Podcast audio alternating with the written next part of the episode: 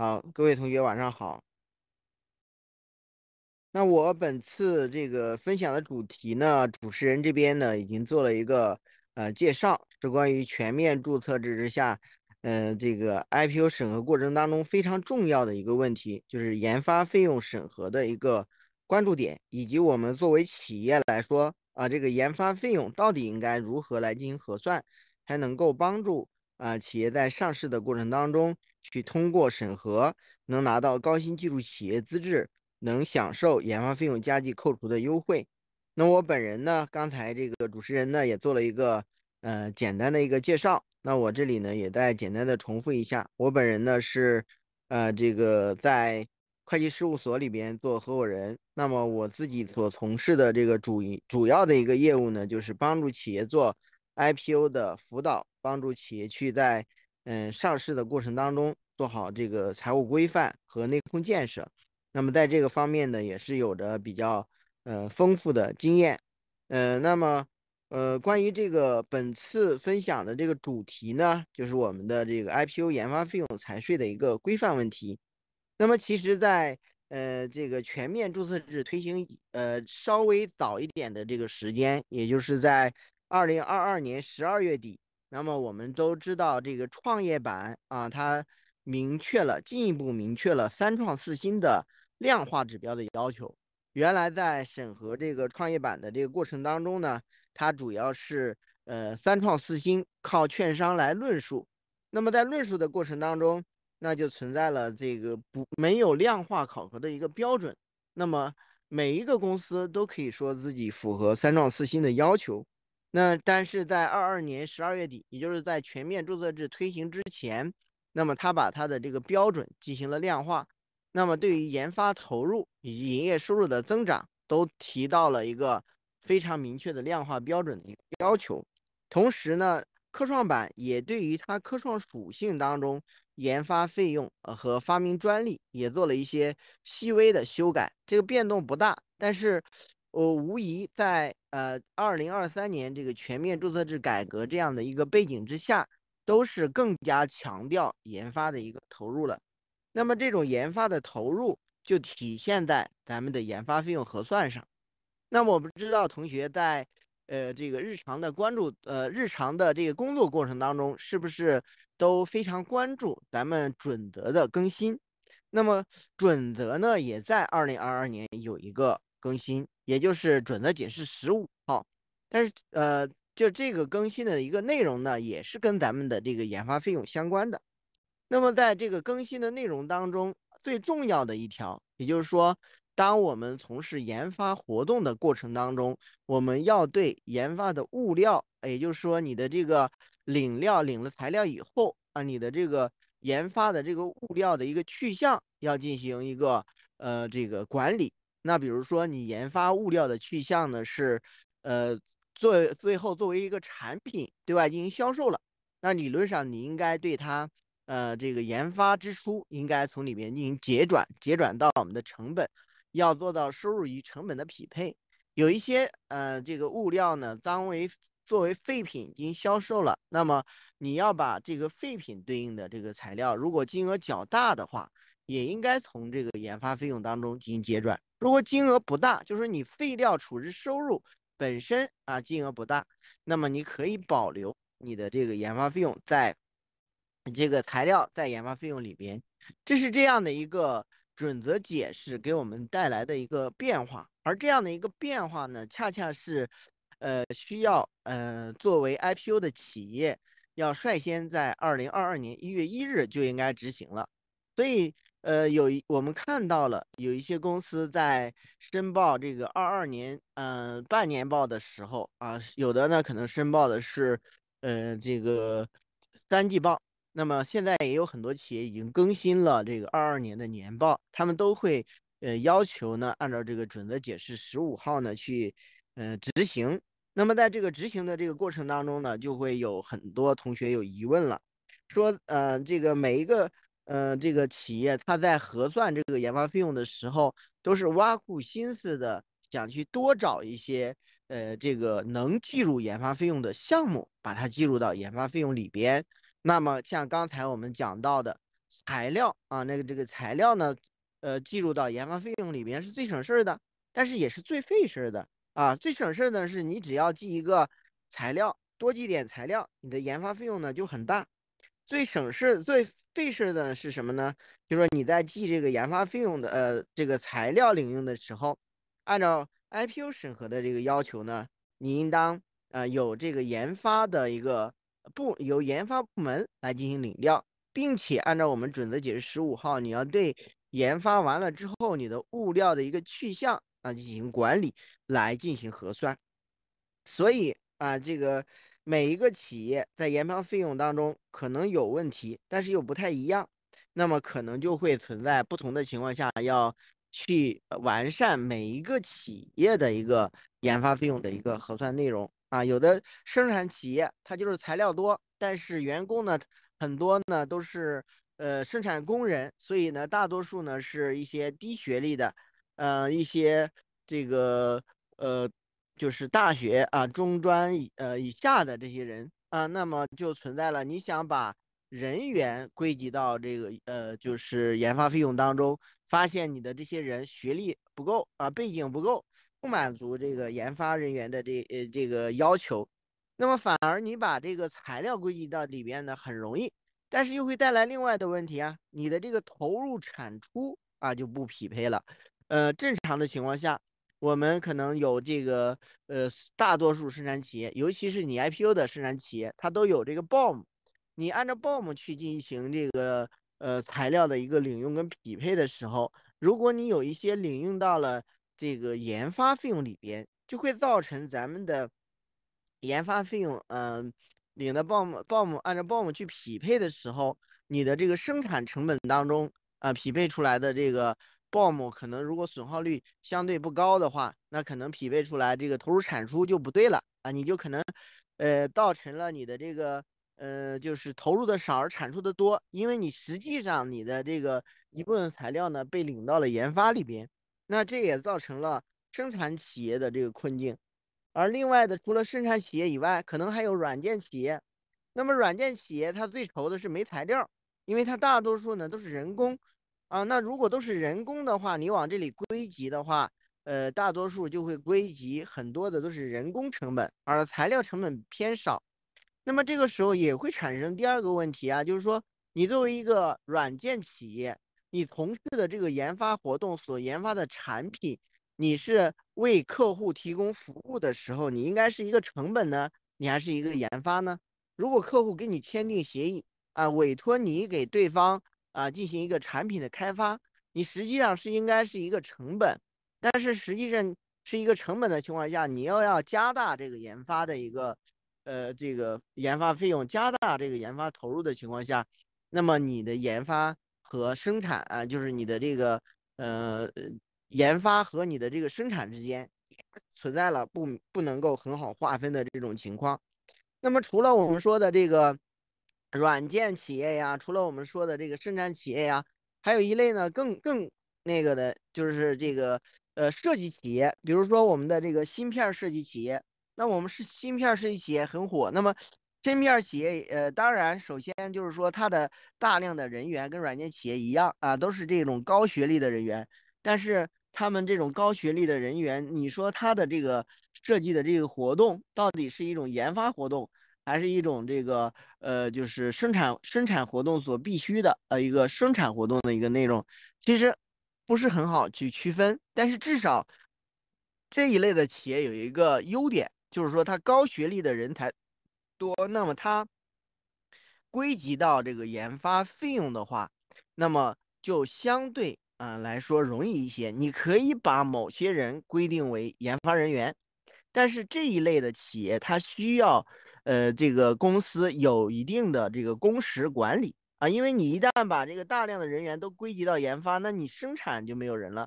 我们说生产企业的话，你会造成材料的投入不够；而作为这个人为主的这种企业呢，你会造成人投入的不够啊。你很多项目人员都没有投入，人工成本几乎没有。然后你这个项目就做完了，你的毛利率非常的高，又会带来在问询的过程当中对于你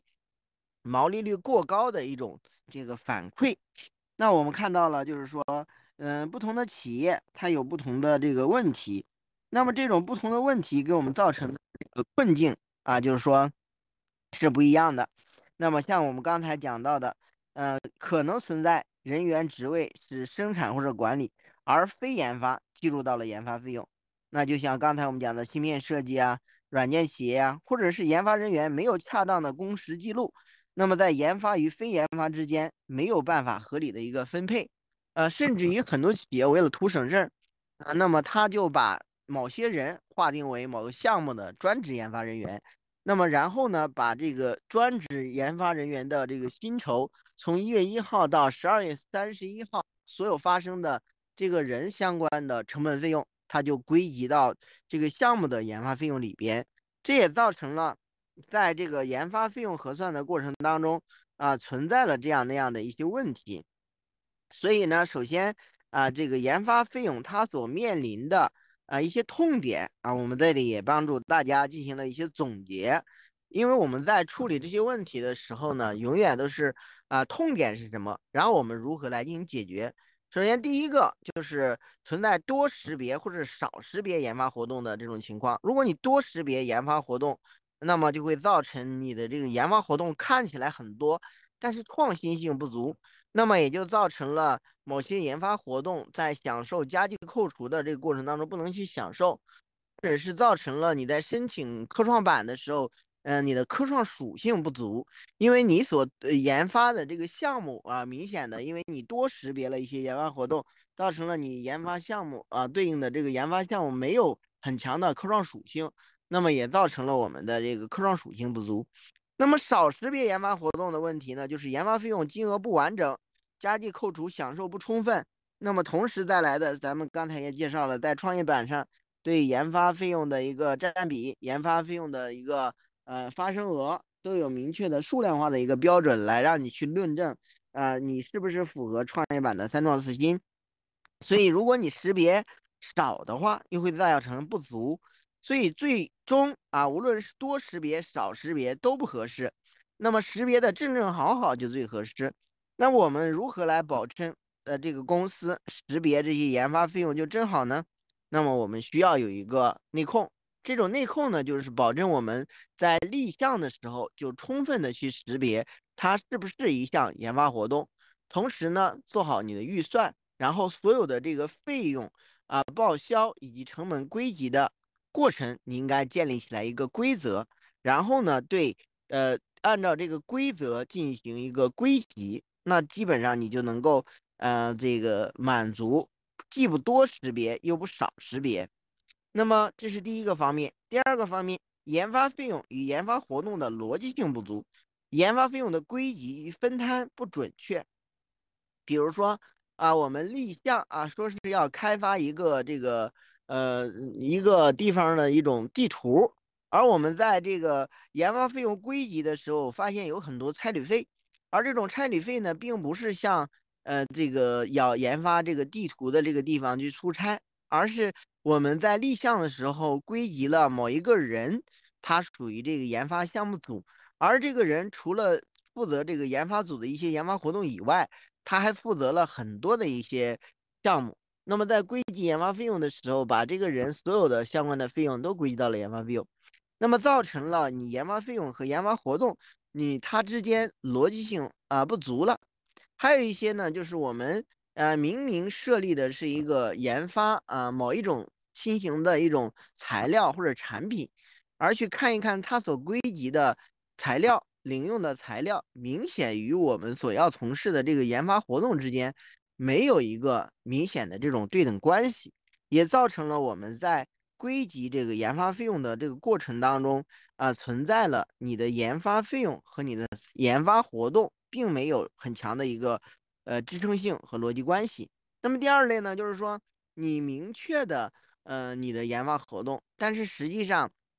业务部门并没有按照规章制度和这个核算的要求来去归集这些研发的一个费用，那么最终呢，还是要靠财务部门去进行调整。而财务部门进行调整的过程当中，又会造成了财务部门对于这个研发项目缺乏了解，他只能按照嗯这个财务的一个需要去归集这种研发嗯费用，那么就存在了研发费用的归集分摊不准确。比如说咱们前面讲到的人员划划分的问题啊，那比如说有的公司他把这个研发费用在生产成本之间按照各百分之五十进行分摊，那么这个分摊的依据大家觉得合理吗？那么大家觉得不合理的情况下，应该如何来进行分摊呢？我们应该要遵循一个能既能自证又能让别人看得明白的一个逻辑，而这种逻辑呢，就应该是我应该严格的去记录我的工时。那么我的工时在 A 上面花了多少钱？呃，花了花了多少工时？B 上面花了多少工时？然后我再用我全部的当月的这个人工成本，在不同的项目之间，根据工时的消耗进行分摊。那么这样的情况下，你的规矩分摊看起来就合理了。但是有的人说了，我作为一个这个管理人员，那我可能同时负责了 N 个研发项目，但是同时呢又负责管理活动，那我应该如何来去计量我的这个工时？那么我是不是会造成了一天我要把我的工时一共八小时，我要拆成呃十几二十份去填我的这个工时？那那又会造成了这个工作量很大。其实呢，这一类的人员呢，他不是很适合把它计入到这个研发费用里边。他正常的情况下应当是负责管理。既然负责管理的话，那应该计入管理费用可能更合适。总之，像这一类的情况，我们应该给他建立一个分摊的原则。比如说，我们在一个这个工厂里边，我们在研发项目上面进行投入的过程当中，它会消耗一些电力、燃气、热力。那么，像这种电力、燃气、热力，在你没有单独装表的情况下，如何来进行计量跟分摊呢？其实是蛮难去计量跟分摊的。但是如果单独装一个表的话，那是能够计量跟分摊了，但是可能又不满足我们的需要。第一个方面，第二个方面，那可能成本也是变高了。那么我们有没有一种合理的方法，呃，让我们看起来既合理又能够保证我们的研发费用足够呢？那你理论上，那按照什么去分摊更合适呢？因为如果说我们也是一种在研发投入的过程当中，都是一些单纯的在机器上面进行作业的话。我们可以根据机器的功率进行分摊，但实际上我们在从事研发活动的过程当中，我们也不一定是专职的研发人员，也不一定是专门的研发部门，也不一定是专门的一个区域作为研发，我们能很方便的去装这个电表，那就需要我们有一种合理分摊的一种方式去归集跟分摊，而这种分摊我们可以用工时，那么工时如果说在生产工人的工时与研发人员的工时之间有一个合理计量的情况下，我们可以去参考这样的一种标准。虽然它并不能够完整完全的去展示它是呃完全合理的，但是至少是一种呃合理的分配方法。第三，研发人员的认定不清晰。其实，在一百九十号文当中，呃，明确了研发人员有直接研发人员。啊，技术人员和研发辅助人员。那么，直接研发人员呢，是指的是直接在研发上对研发项目进行负责的人员。而这一类人员的研发费用的话，啊，那也就是说，它发生的这些成本的话，应当全部归集在这个研发费用当中。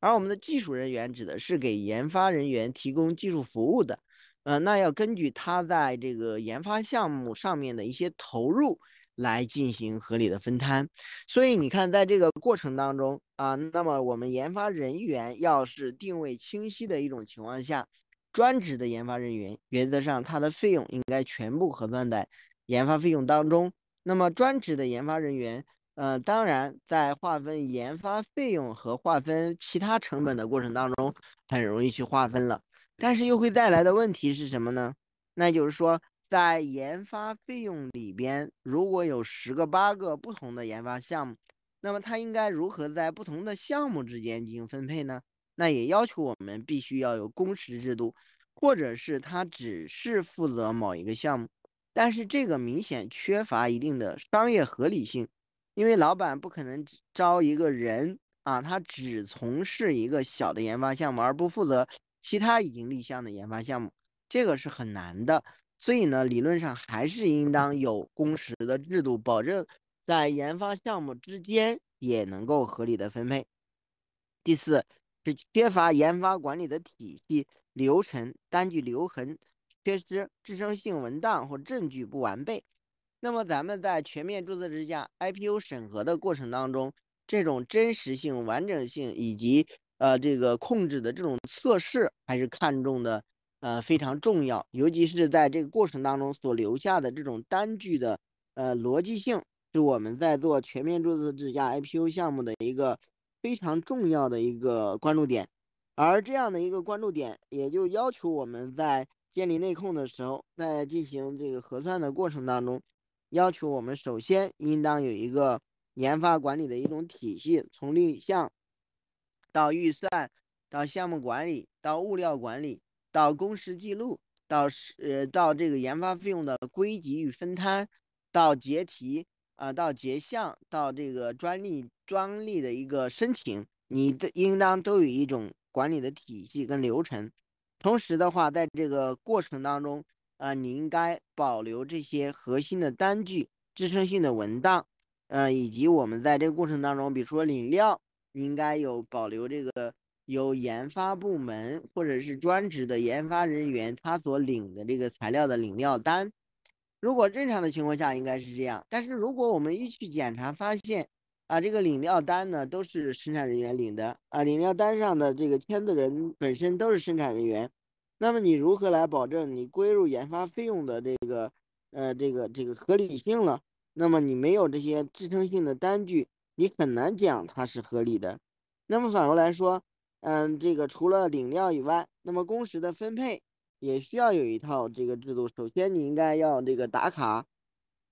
你应该有工时制度，因为我们已经发现有很多的这个全面注册制下有生产企业啊这一类的，他会要求提供工时记录，来看一看你的这个产能和你的工时记录的匹配性，看一看你的研发人员和你的研发工时、研发工时的管理分配的这种合理性。所以呢，它需要我们在这个过程当中保留这些核心的单据，然后我们去呃完善我们的这个研发管理的体系。第五个呢是混淆会计处理、高薪认定和费用研发费用三大口径的不同。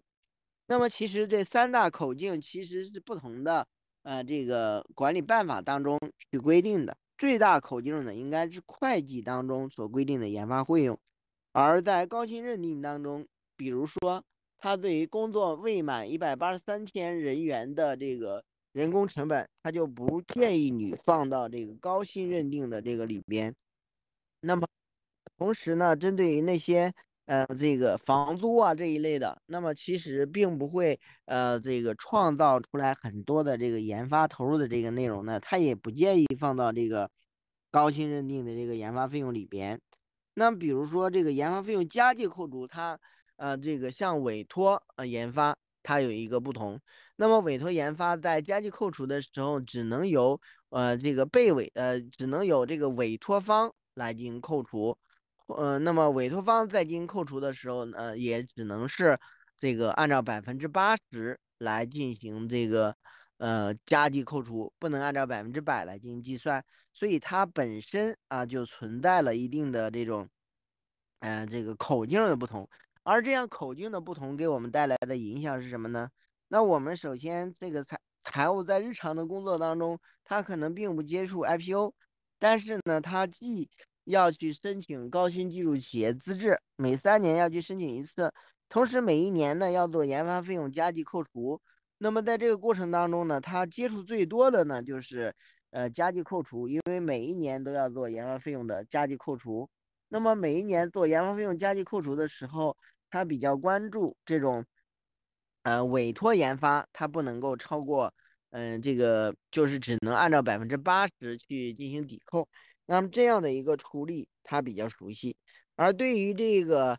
申请高薪的呢，他应该也知道，因为大多数公司呢都会去，呃，找这个专业的机构帮助公司呢去，呃，做这个高薪申请的材料和研发费用加计扣除的材料。而在这个做材料的过程当中，我们这些人员呢，也都会给这个相应的财务去讲解，或者是解释，在这个过程当中，它可能存在一些核算的差异，它需要对这个研发费用呢进行一些呃相应的这种调整。而在这个调整的这个过程当中啊，也出现了三大口径的不同。我们观察了很多最近的一些注册制之下 IPO 的案例，呃，它有很多呢会要求我们对呃三大口径当中啊，那么尤其是呃研发费用加计扣除和你的这个申报企业的这个材料之间的这种差异呢，要求进行解释说明。那我们后边呢也会有对应的这个案例啊讲到，下边呢我们就呃一起来看一看，就是在这个过程当中，嗯，一般问询的话，他都会问询哪些问题呢？那么这也是咱们在呃这个嗯 IPO 准备之前大家比较关心的内容，而这些内容呢，我们也帮大家做了一个思维导图。那么首先在问询的过程当中，他会关注研发费用。与申请加计扣除的金额差异较大，差异的原因是什么？那也就是说，你去本身你去申报，嗯，IPO 你是一个会计口径，而你去申请研发费用加计扣除呢，你是一个税务口径。这两个唯一的一个差别呢，就是在于这个委托研发它的这个嗯加计扣除的部分呢，只能扣百分之八十，其他大多数呢嗯。是一样的，但是可能存在一些，嗯，什么情况呢？比如说你的研发费用加计扣除呢，你一般情况下呢是在每一年的汇算清缴的时候呢进行核算，而我们在申请 IPO 的时候呢，你可能前面两年我们也没关注，但是我们申请 IPO 会要求几个重要的原则。第一个原则呢，对于费用呢，应该按照权责发生制来进行计量，那就会造成在用。权责发生制进行计量的过程当中，我们出现了一些，呃，这个报税的这个部分出现了一些跨期，而这种跨期的调整就是一个方面。那么第二类呢，就是说除了跨期的这种调整以外，那么还有一些呢是我们的一些差错，呃，或者是我们的一些这个调增，它们本身之间也有这样那样的一些差异。那么一旦差异比较大，那当然就会引起我们关注。那你可能在呃，这个呃招股说明书里边的研发费用呢，实际上被虚增了，因为你有可能在嗯每一年做研发费用加计扣除的时候都没有抵那么多，但是突然这个嗯就是我们的一个嗯就是申报材料当中研发费用变大了，而这种变大了就导致了我们其实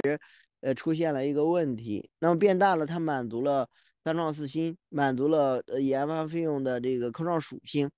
但是同时带来的影响，它需要你去解释为什么差异这么大。所以一般日常的这个过程当中，告诉大家一个秘籍：你尽量的把研发费用做的大一点，因为研发费用做的大一点，那你在申报材料的时候变小了，呃，调小了，你更为谨慎，那么该补税去补税。但是如果你平时都做的很大，呃，平时都做的很少，那么你想在这个时候做的很大，这种可能性几乎微乎其微。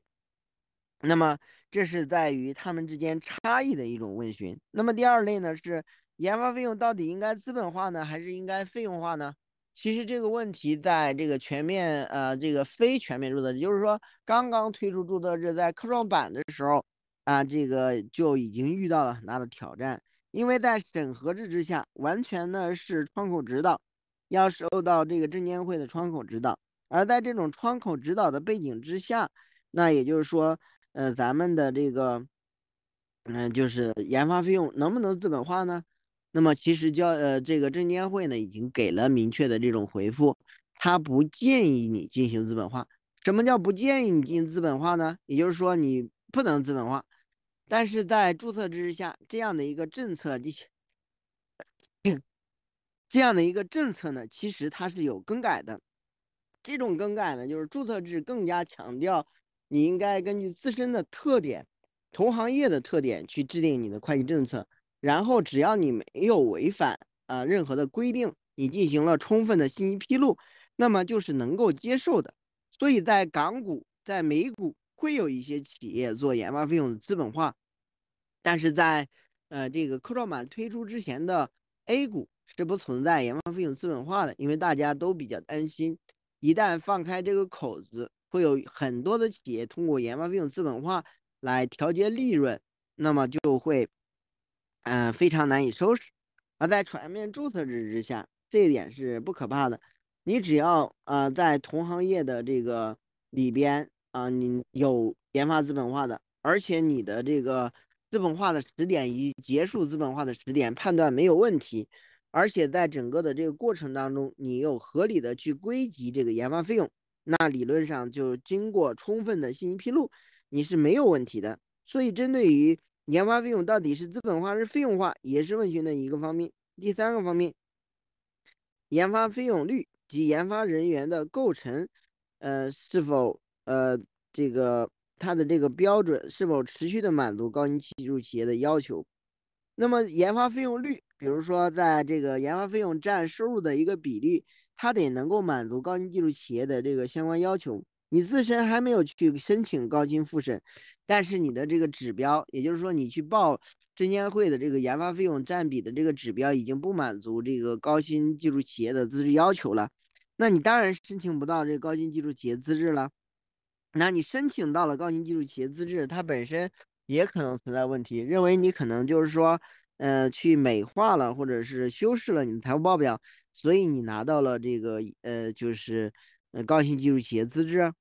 那么这是关于这个方面。然后第四个方面，研发人员的呃判断标准。那么首先，呃，是不是有能力承担相应的研发工作？其次呢，是研发人员的数量和同样同行业可比公司的情况进行比较，来看一看你有没有过分的去归集这个研发费用的，还是说大家都差不多？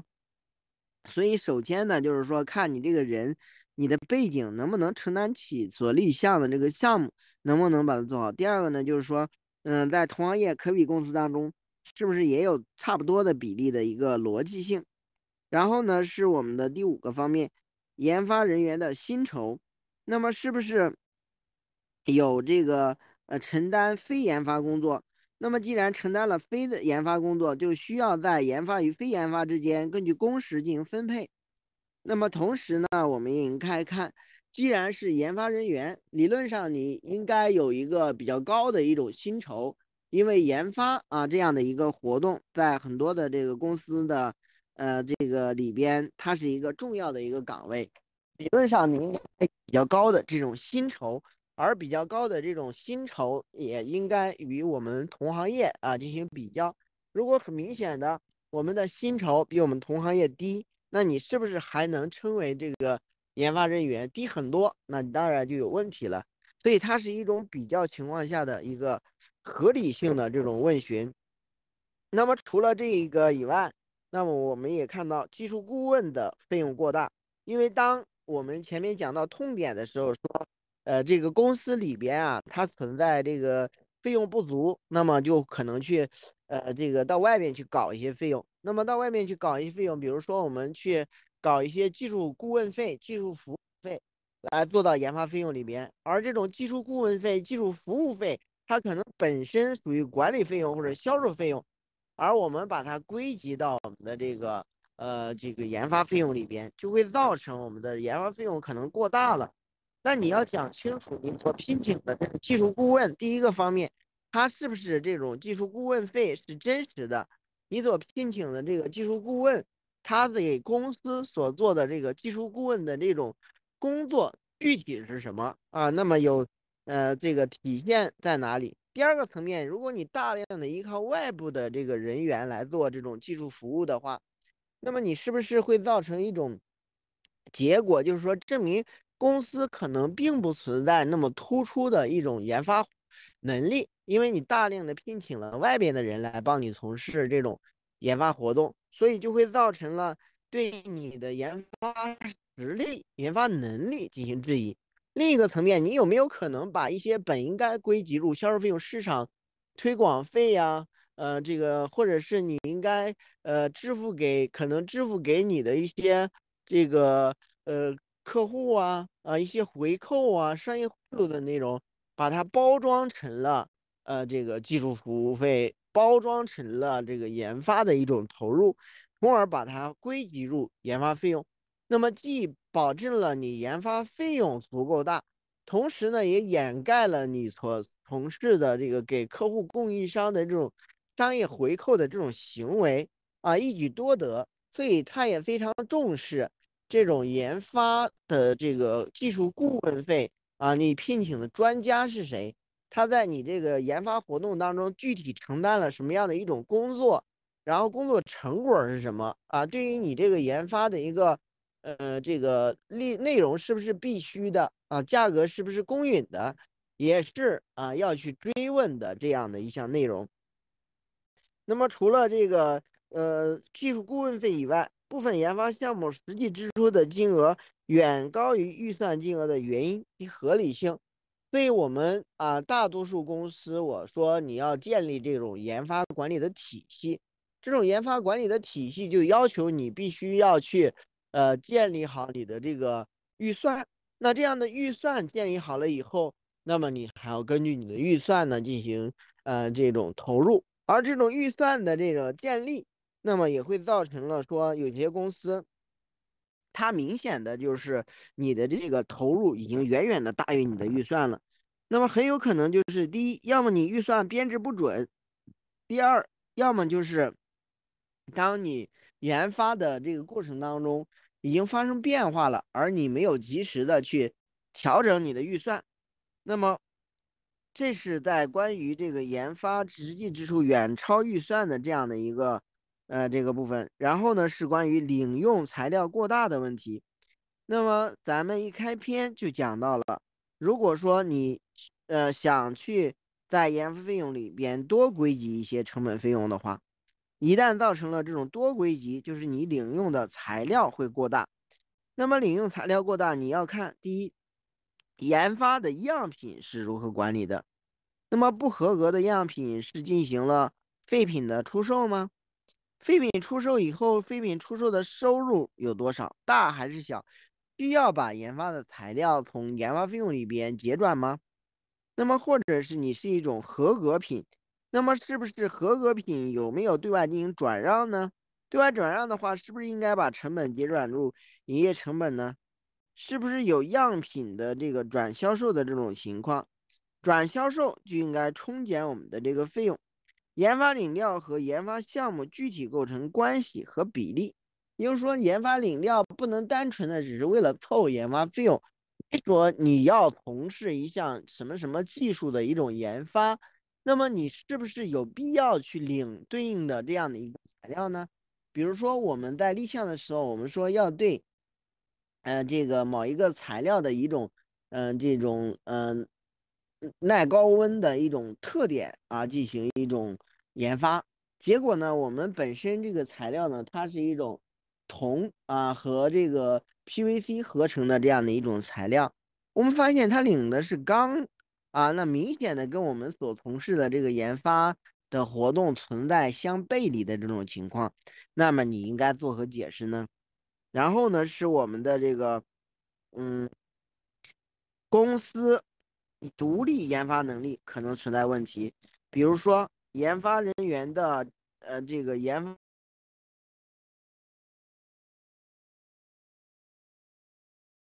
发人员的这个数量可能跟我们的这个研发人员研发人员的数量跟研发的这个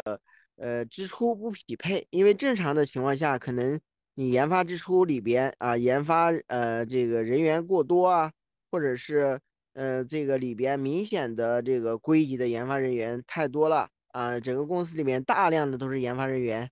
那么第二类呢，是你的研发有有很多的这个研发的投入，但是没有研发成果，或者你应该有研发成果，但是明显的你的研发成果可能是买的啊，那存在这样的一些情况。那么还有呢，是没有及时的获得专利的原因，是不是研发失败了？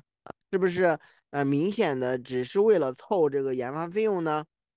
所以我们总结了啊，在整个的这个 IPO 问询的这个过程当中，它无非呢是问啊这些方面，所以是不是我们关注了这些异常的点？那么我们在日常的核算的过程当中，应该注意到这些点，而我们应当注意到这些点的情况之下，就应该去避免发现发生这些问题。比如说里面讲到的这种预算啊，如果说你实际的投入比预算大很多，你能不能当发生变化的时候，及时的去调整你的预算呢？及时的去调整你的研发的这个计划，来保证你的研发的这个预算和你的实际的研发投入保持了一致。那应该在这个过程当中，及时的根据研发的这个呃变化去调整我们的预算是一种情况。那么第二类明显的就是说，呃，你只是立项，然后你明显的这个研发了以后，你没有形成专利，那你能不能及时的，呃，即使没有申请专利，那么实用新型一类的能不能及时去申请一个呢？第二类呢，就是说你呃这个。除了研发的这种专利呀，然后实用新型啊、软著啊，你一定要解题的时候要有解题报告，并且要有研发成果，这是对于研发项目的一种底线的要求。那么还有呢，就是说你在归集这个研发费用的时候，啊，一定要注意到这个准则解释十五号给我们带来的这种变化。而这种变化呢，就是说我们在归集这个研发费用的时候。我们得关注啊，这个研发的样品和废品啊，这种物料的一个去向性的问题。那么它具体的要流向哪里去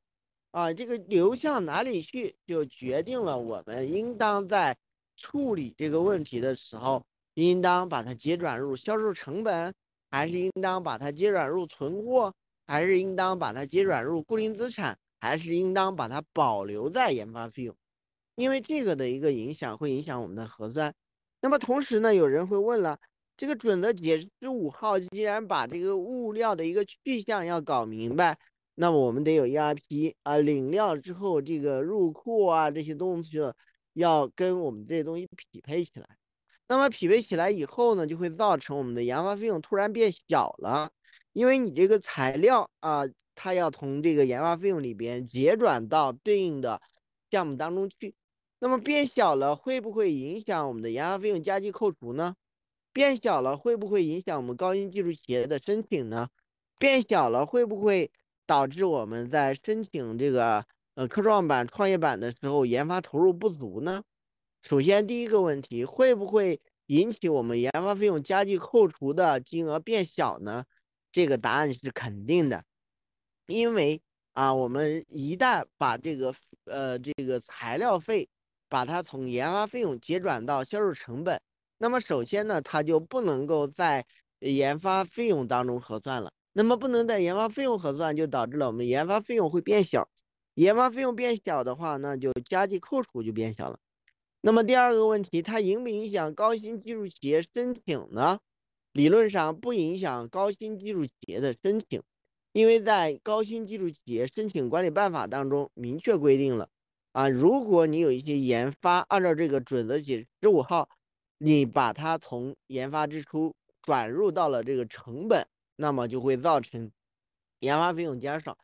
那么你在你的这个专项报告当中啊，进行一个明确啊，你的这个研发支出有两个去向，一个呢是成本，一个呢是研发费用。那么你整个的研发支出应该是两项内容相加，添加之后你是满足高新技术企业的这个量化指标的。那么第三个问题，呃，我们在申请科创板的时候，申请创业板的时候，我们这个研发投入应该怎么去认定呢？我们理论上看这个科创板发行管理办法当中明确的规定了，我们的研发投入应当是。与我们高新技术企业申请的这个研发投入的口径是类似的，那么它应当是包含了你把它转入到了这个销售成本当中的材料费的这个部分，那么也就不存在啊，因为这个准执行准则解释十五号导致你的这个研发投入不足，从而导致你们不满足这个科创属性的这样的一个情况了。那么我们。在这个科目设置啊的时候啊，就非常有必要。这是一个过渡性的一个科目，就是研发支出。那我们在归集的时候全部计入研发支出，而在这个呃月度或者年度进行结转的时候，再来去分有哪些应该归集到这个研发费用，有哪些应该归集到营业成本啊？那么还有一些呢，可能就保留在这个研发支出，从而形成了这种资本化。当然，咱们刚才讲到了资本化也会问询你，应当是资本化还是费用化？如何来进行判断呢？首先，作为一个你 IPO 企业，你可能并不是第一个吃螃蟹的人，你这个行业当中，你可能并不是第一个吃螃蟹的人，你可能有一些这个同行业的公司或者类似同行业的公司已经 IPO 了。你看一看他们有没有啊进行资本化呢？那你再来判断自己应不应该做资本化。第二个层面，在判断这个资本化的时候，你有没有充分的外部证据来证明，嗯，你的这个研发活动和研究活动的一个区分？什么时候证明你的研究活动结束，研发活动开始？什么样的一种证据证明你的一个研发活动结束？比如说医药企业。啊，比如说这个软件研发企业啊，比如说咱们的这个呃高新技术企业当中的芯片啊研发企业，它都有非常明确的外部证据来证明这个时点开始了，就是我们的研发活动开始了，研究活动结束了。比如医药企业的这个临床三期，可能作为很多这个医药企业研发资本化的这个起始点，而当你拿到这个呃药品许可证。啊，能在市场上进行销售的一个情况之下，那就是你停止资本化的一个时点。所以，我们既要考虑到自身的这个业务特点，也要考虑我们同行业是不是也存在啊这种呃这个资本化的这种情况啊，我们可以去呃进行一个这个观察，呃，然后呢，再对自身的情况进行总结。来去看，我们应该怎么样进行核算？那么讲到这里呢，就是对在嗯 IPO 这个过程当中，它的问询问题呢，帮助大家做了一个嗯全面的总结。那么这种全面的总结呢，也是嗯给大家嗯进行了一个充分的展示。下面我们看一个这个问询的一个案例啊，因为这前面这个部分呢，就是说。它是一种概括性的这种总结，而这个案例呢，就能让大家更全面的去看清楚，当你作为一个个体的这种公司啊，他都问你什么问题？比如说，研发人员划分有什么依据？核算归类是不是正确？是不是能够准确的划分？是不是存在虚增研发人员或者不当归集研研发人员的情况？那么这个呢，都是可以找到依据的。那么，根据国家税务总局研发费用加计扣除归集范围有关问题的公告，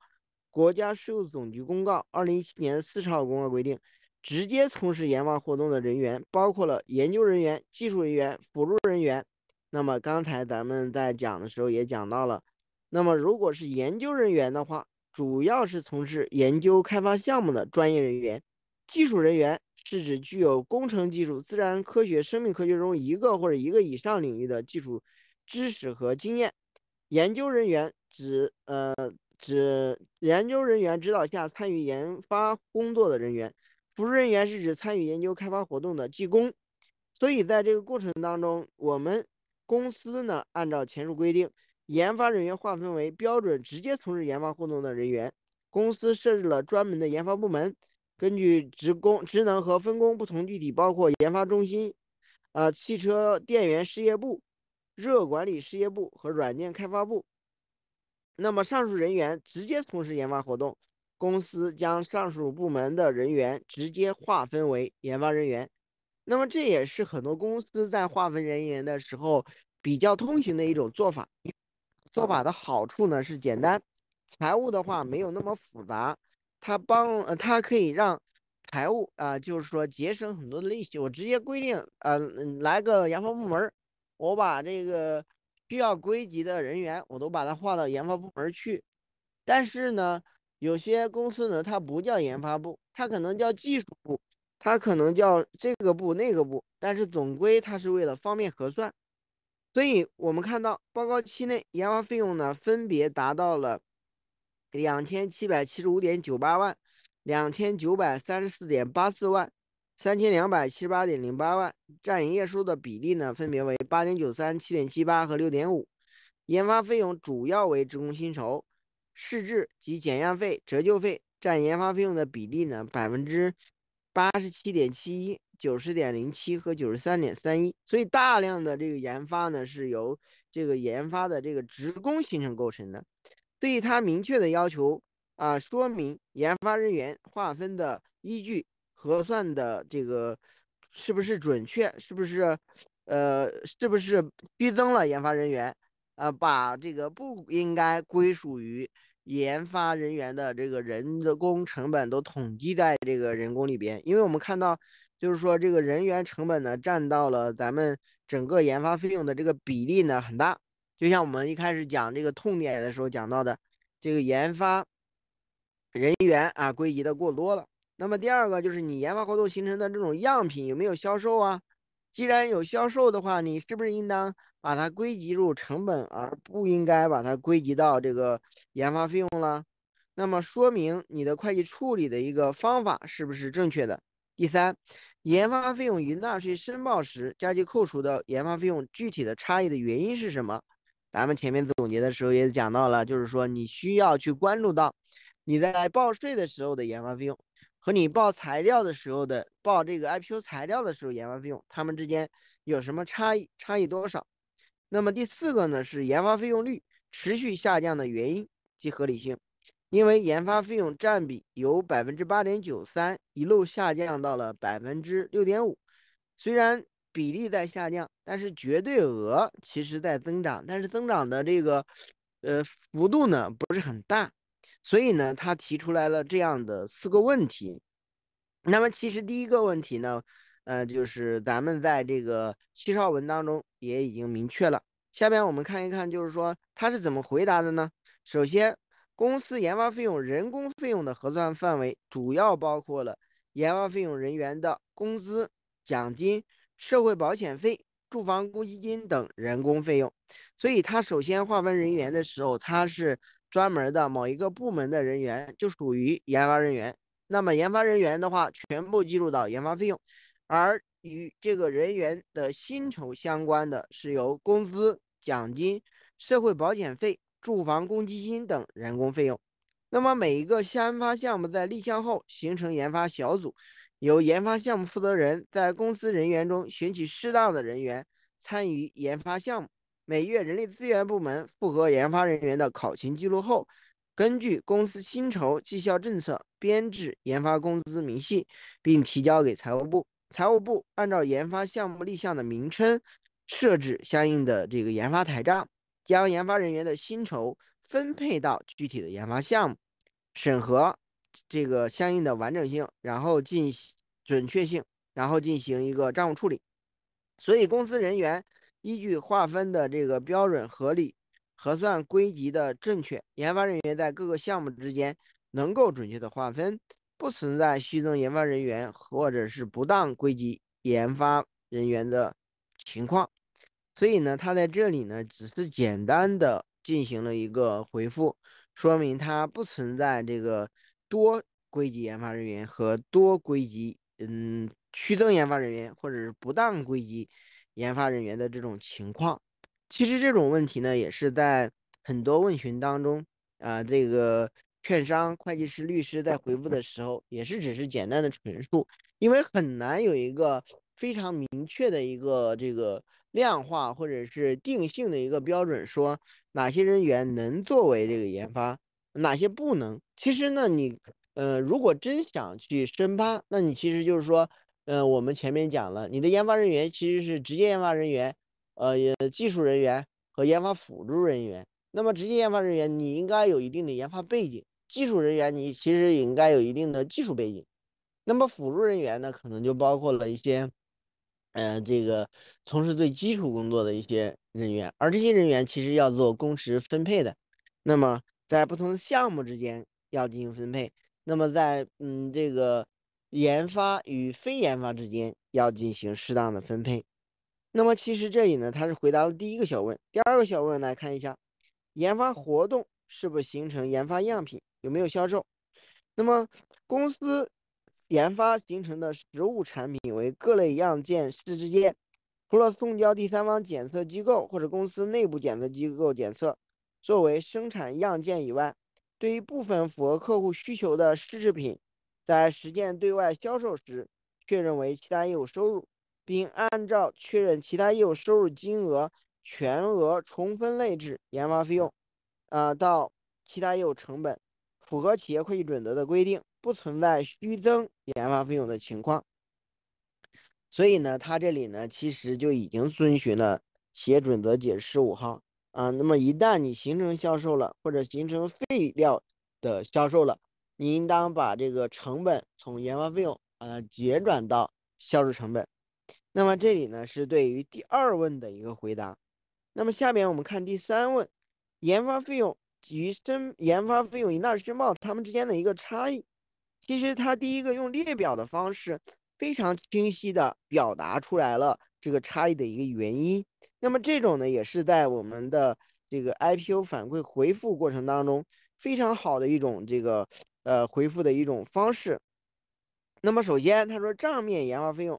我们作为 A，那么他把它列示在这里，然后加计扣除的研发费用作为 B 列示在这里。然后差异的金额呢，就等于 A 减 B。我们发现一八年差了两百六十六万，一九年呢差了三十点三十六点零三，而二零二零年差一百二十六点六万元。那么我们把差异总结为四个方面。第一个方面是申报报表和原始报表差异的一个金额，而这种差异的金额是由于我们在申报的时候对报表进行了调整而导致的。那这种调整呢又分为三小块。第一呢是职工薪酬跨期核算导致的。第二类呢是基础开发收入对应的成本调整导致的，也就是说，他把一部分这个形成为收入的这个部分，把它从研发费用调整到了成本，导致了它们之间的一个差。然后是研发样件成本重分类导致的，那也就是说，研发样件它把它重分类到了存货，从而导致了研发费用的一个差异。那么这是原始报表与申报报表差异造成的。第二呢，子公司未申报研发费用加计扣除，也造成了合并报表层面存在了一个差异。第三呢，是允许加计扣除的其他费用超过百分之十的一个限额了。那么比如二零一八年就存在这种情况。第四个呢，是不符合研发费用加计扣除范围的其他费用，比如说尚未行权的股权激励的费用。那么这种激励的一个费用，在研发费用加计扣除政策当中，它是不认可的。但是在会计口径上，它是与这个研发相关人员的一种股权激励，应当归集在这里。那么当然就是还有，呃，对不出来的，那么可能就归集到这个其他费用里面去了。那我们发现，在这个第三问的这个回复当中，他用样表的这样的一个方式。非常清晰明了的把这个差异啊，通过分类啊，通过金额的统计，把它比较出来了。那这是关于这个第三个小问的一个回复。第四个小问，研发费用率持续下降的原因及合理性。公司研发人员数量稳步的增长，但是低于收入的增速，导致公司研发费用率下降。公司研发人员的数量增速低于收入的增速。那么其实他在这里的一个回复呢，也是比较，呃，这个应付的啊。那么他只是讲了一下为什么下降，但是真实的原因可能他没有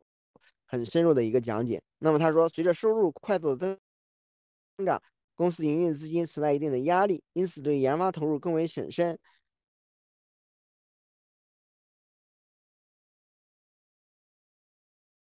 内部挖掘加适当新增研发人员的方式来满足研发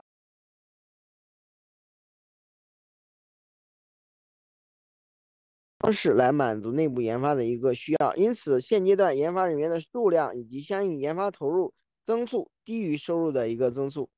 这是在第四个小问当中他讲到的研发费用的一个呃这个下降的一个原因，那么。针对于这个案例当中，它的研发费用下降，其实刚才我们也讲了，它的这个回复相对来说比较应付的，但是实质上人家这个问的为什么下降，但是因为它绝对额还是上涨的，所以这个问题它只是应付性的回答呢，可能也满足了呃这个监管层的一种需要。那我们通过问询，通过案例啊，看到了那很多的问题。那我们来看一看相关啊这个研发费用的一些注意事项。那么首先，问询可能引发的一些风险。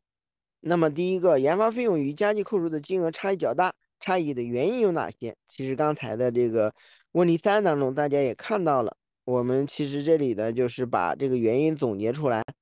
那么它有一些原因是合理的，最后可能还有一些原因归集不出来，它就放到了其他里边。只要你其他的金额不是很大，那么理论上呢，就是说这种就过得去了。第二，研发费用资本化的条件、费用化和资本化时点如何来划分？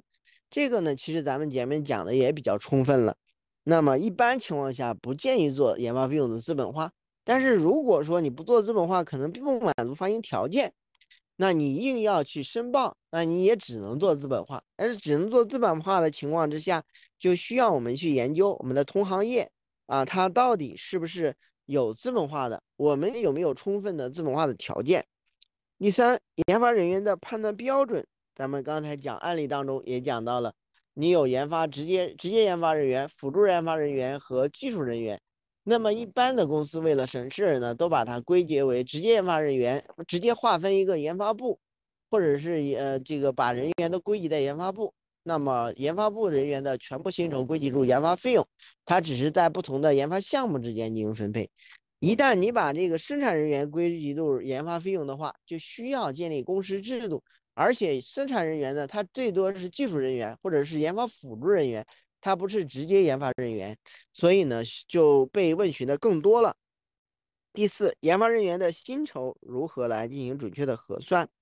那么其实讲到了研发费用里边，包括工资、薪金、社保、奖金都是可以放入到研发费用的。但是股权激励的费用放入到研发费用，它只是会计口径，那么在做加计扣除的时候是不能扣除的。第五个，发行人是不是具备独立的研发能力？那么这个也是在案例当中，我们看到问询当中也看到了，他都会特别关注你大量的技术服务费或者是委托外边去研发，那么就会造成人家对你研发的独立研发能力产生质疑，独立研发能力产生质疑，就会对你三创四新、科创属性产生质疑，又会影响到你在创业板和科创板上市。那么在这个过程当中，当然内控也是很重要的，所以企业是不是已经建立了？健全研发活动相关的内部控制，且得到有效执行啊，比如说预算啊不能差异过大，比如说这个工时统计，比如说材料的去向，都需要这个内控去建立。第二，你在研发项目是不是已经按照内部控制的要求，在项目立项、项目立项资料是不是真实的？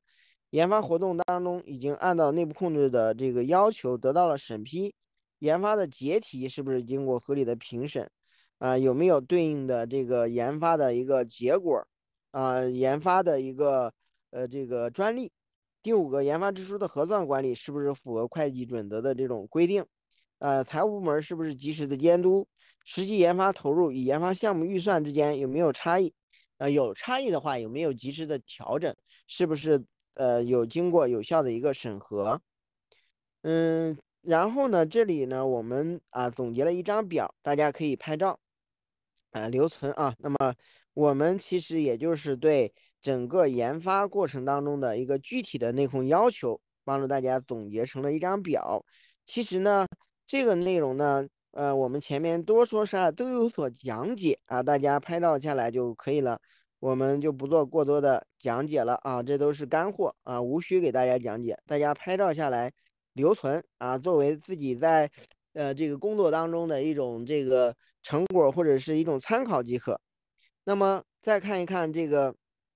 在研发费用问询案例当中的主要方面，比如说研发人员成本归集重点方面，比如说在研发人员及薪酬方面，审核重点关注的几点就是：第一，研发人员的划分是不是明确的？是不是存在满足高新技术企业的投入而归集？嗯，不是研发人员的薪酬，研发人员实际参与了多个的研发项目。他的薪酬有没有合理的归集到对应的研发里边？是不是存在研发人员从事非研发活动的情况？相应的费用在研发活动与非研发活动之间有没有准确的划分？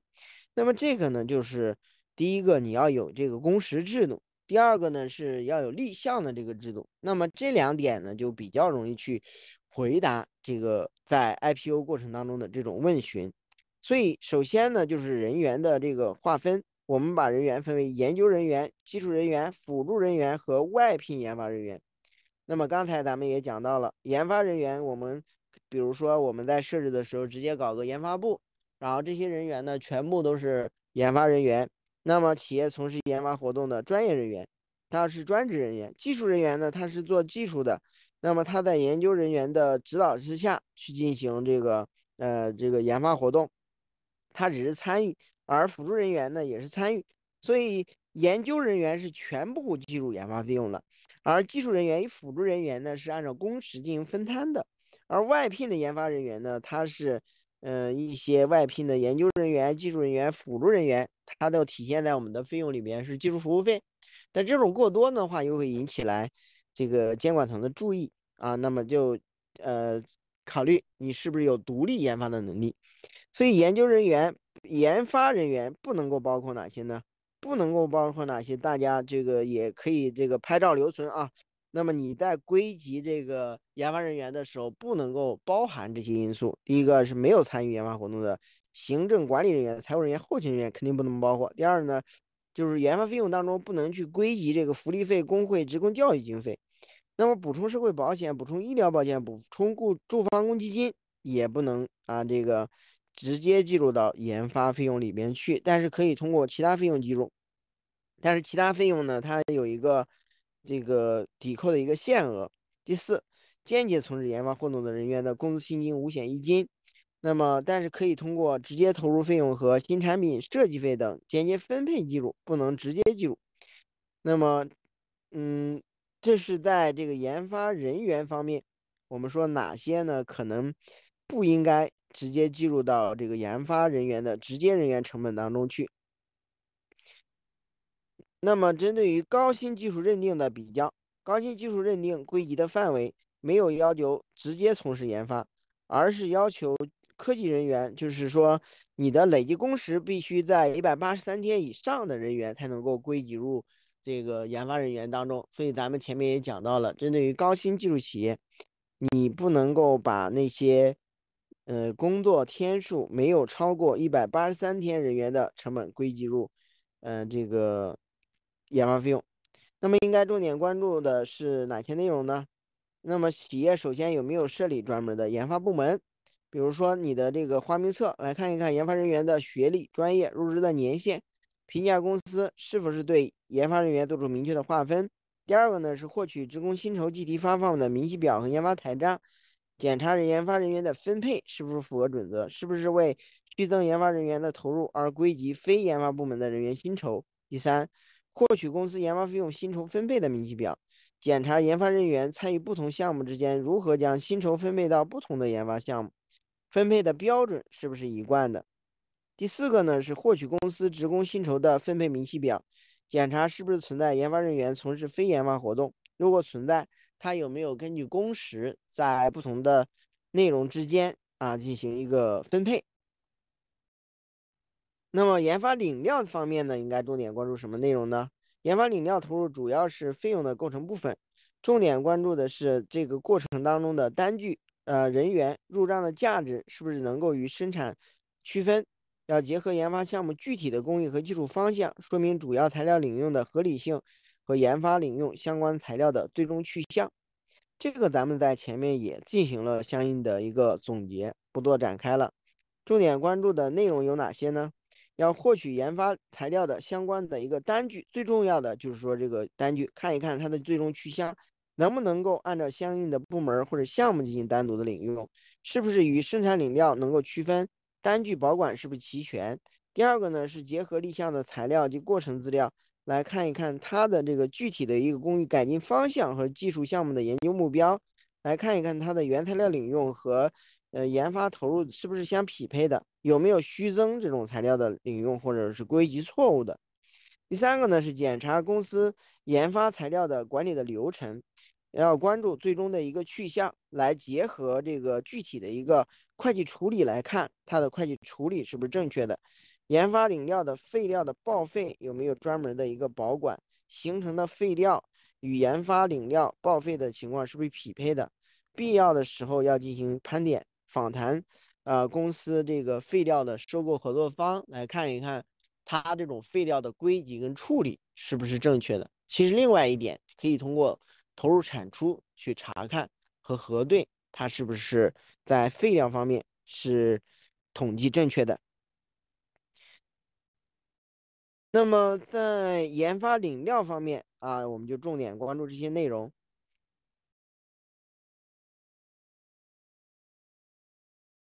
呃，整个的这个过程呢，我们帮助大家去总结对研发费用核算呃规范性要求。其实一个方面呢，要有一套制度啊，我们也帮助大家总结了两套表格，可能大家也都进行了拍照。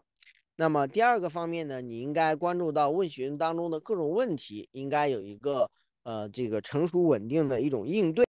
呃，那么相信大家学习了对应的案例。啊，以及我们对应的一个讲解之后，应应该是对这个全面注册之下 IPO 核算的一个规范要求有一个充分性的这种了解。嗯，那么下边呢，我们就进入到问询环节。大家有这个疑问的话呢，就可以这个呃在我们的聊天区里边进行询问。